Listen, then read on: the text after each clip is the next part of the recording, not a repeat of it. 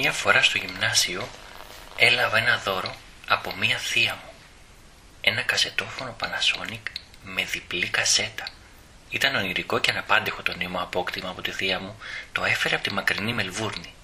Θυμάμαι και αγόραζα άδειες κασέτες και πατούσα συνέχεια εμπρός πίσω τα κουμπιά με τα βελάκια σαν εισαγωγικά για να βρω το τραγούδι που ήθελα και το τραγούδι που είχα ηχογραφήσει από τη ραδιοφωνική εκπομπή με τις επιτυχίες της εβδομάδος.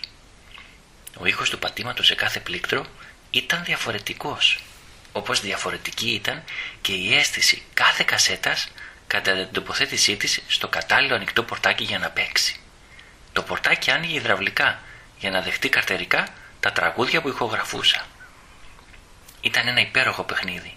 Κάποιες φορές όμως, καθώς συνήθιζαν να κάνουν επανειλημμένες εγγραφές, έβγαινε ένα ποτ πουρί από ελληνικό και ξένο ρεπερτόριο. Όλα εμπλέκονταν μη αρμονικά. Ήταν όμως αυτή η σύνθεση η προσωπική μου μίξη και η δική μου δημιουργία. Οπότε είχα κάτι χειροπιαστό δικό μου με τη βοήθεια βεβαίως ελληνικών και ξένων τραγουδιών. Μαγικός ήταν και ο τρόπος που υπολόγιζα με τα δευτερόλεπτα πόση ώρα θα έπρεπε να γυρίσει η κασέτα ώστε να ακούσω συγκεκριμένο τραγούδι που ήθελα, έχοντας ταυτόχρονα κολλήσει το βλέμμα μου στο πορτάκι για να δω πόσο γρήγορα και πόσες στροφές κάνει ένα δευτερόλεπτο στο γύρισμά της η κασέτα. Όμως, έχω μια γλυκιά ανάμνηση που με έχει χαραχτεί στο μυαλό. Η σύγκληση μιας εικόνας με ένα γλυκό διάλογο έγραψε ανεξίτηλα στον εγκεφαλό μου. Ήταν πρωί και η θεία μου από την Αυστραλία μας είχε φέρει πρόσφατα το νέο μας απόκτημα, το Panasonic το κασετόφωνο. Η χαρά μας με τον αδερφό μου ήταν απερίγραπτη. Το νέο μας κασετόφωνο είχε και διπλή κασέτα και μπορούσε να αντιγράψει από τη μία κασέτα στην άλλη τα τραγούδια που ήθελες. Η ανάμνησή μου όμως με μία σκηνή μου έμεινε ανεξίτηλη στο χρόνο κυρίαρχα πρόσωπα ήταν μόνο η μητέρα μου και η μητέρα της, τη γιαγιά μου δηλαδή.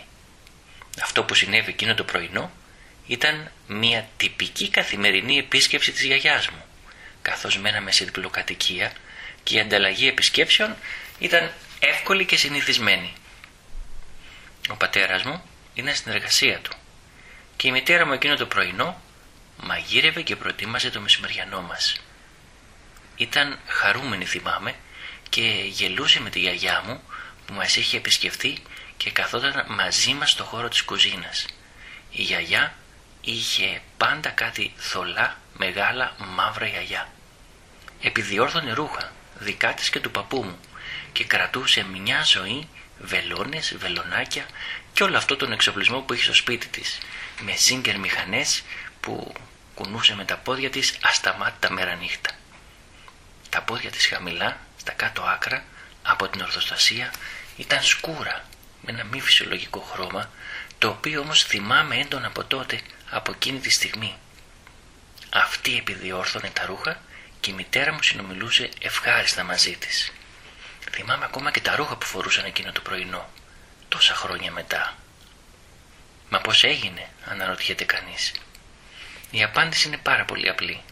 Καθώς η μία μαγείρευε και η άλλη επιδιόρθωνε, εγώ έκανα δοκιμές στην εγγραφή φωνής στο νέο μας απόκτημα. Κάποιες φορές λοιπόν, σε ανύποπτο χρόνο, αυτή η κασέτα σε συγκεκριμένη χρονική στιγμή είχε μια γλυκιά παρεμβολή με ένα διάλογο μητέρας κόρης.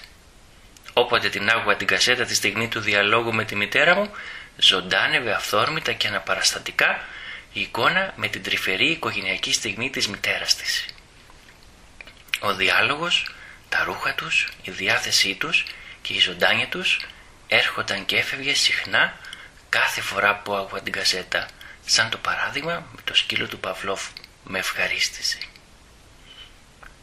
Σήμερα βέβαια η μία δεν είναι στη ζωή και η άλλη ζει, αλλά λόγω άνοιας θυμούνται οι άλλοι.